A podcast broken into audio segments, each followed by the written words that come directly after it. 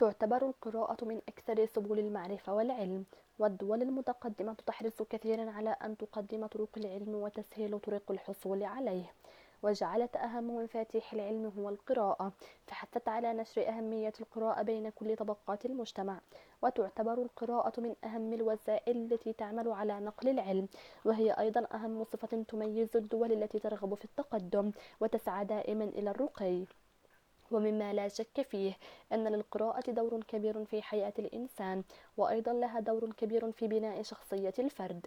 وهناك مقولة تقول العقل السليم في الجسم السليم لذلك فإنه على الإنسان أن يقوم بأداء رياضة حتى ينمي جسده. وهي أهم الوسائل التي تؤدي إلى تقدم المجتمع. فهي أول آية نزلت في القرآن الكريم بقوله تعالى اقرأ باسم ربك الذي خلق وقد وجد العديد من الشخصيات التي نجحت بسبب حبها للقراءة. مثل العقاد قد حقق هذا النجاح وهذه الشهرة نتيجة حبه للدراسة.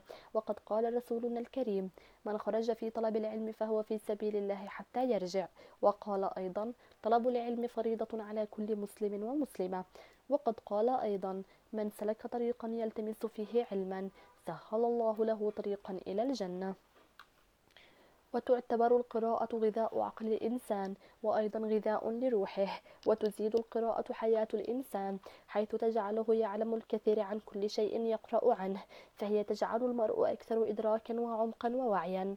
وتعتبر القراءة نافذة تطلع الإنسان على كل جوانب الحياة.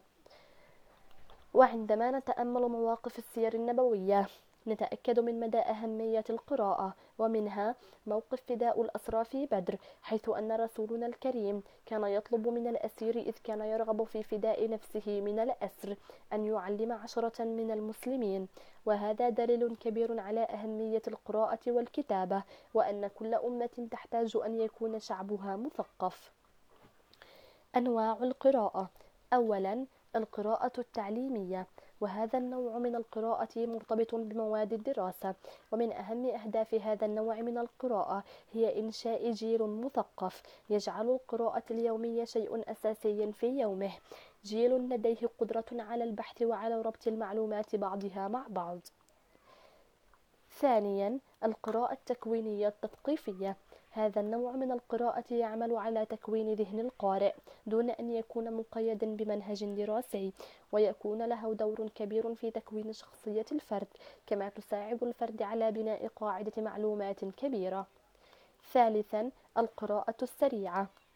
وهذا النوع من القراءة يكون الغاية منه هو التصفح ويعتمد هذا النوع على السرعة في تقليب الصفحات وذلك يحيط الإنسان بالموضوعات الأساسية ليصل إلى فكرة معينة يريد أن يصل إليها القارئ.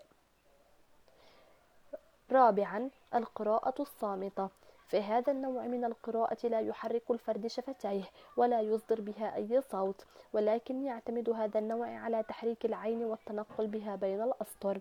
وهذا النوع من القراءة يوفر على الإنسان الكثير من الوقت والجهد. فوائد القراءة للإنسان. من أهم فوائد القراءة أنها تعتبر وسيلة اتصال كبير للتعلم والمعرفة وهي مصدر رئيسي لنمو شخصية الإنسان. تمكن الفرد من التعلم الذاتي وهذا الأمر أصبح ضروري ولا يمكن أن تسير الحياة دون التعلم الذاتي. تعمل القراءة على تقوية شخصية الإنسان فيصبح لديه قدرة كبيرة على المناقشة في كل مجالات الحياة. تعمل القراءة أيضا على توثيق الصلة بين الكتاب وبين الطالب. وتجعل لديه قدرة كبيرة على اكتساب الخبرات وتجعله أيضا يكتسب ثورة من الكلمات والجمل. وتعتبر القراءة من أفضل الطرق لاستثمار الوقت فكل إنسان مسؤول عن وقته وسوف يحاسب عنه يوم القيامة فيما أفناه.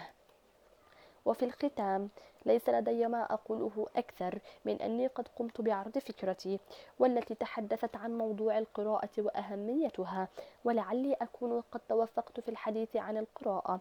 وفي النهاية أود أن أقول ما أنا إلا بشر قد أخطئ وقد أصيب. إن أخطأت فسامحوني وإن كنت أصبت فهذا ما أرجوه من الله عز وجل. والسلام عليكم ورحمة الله وبركاته.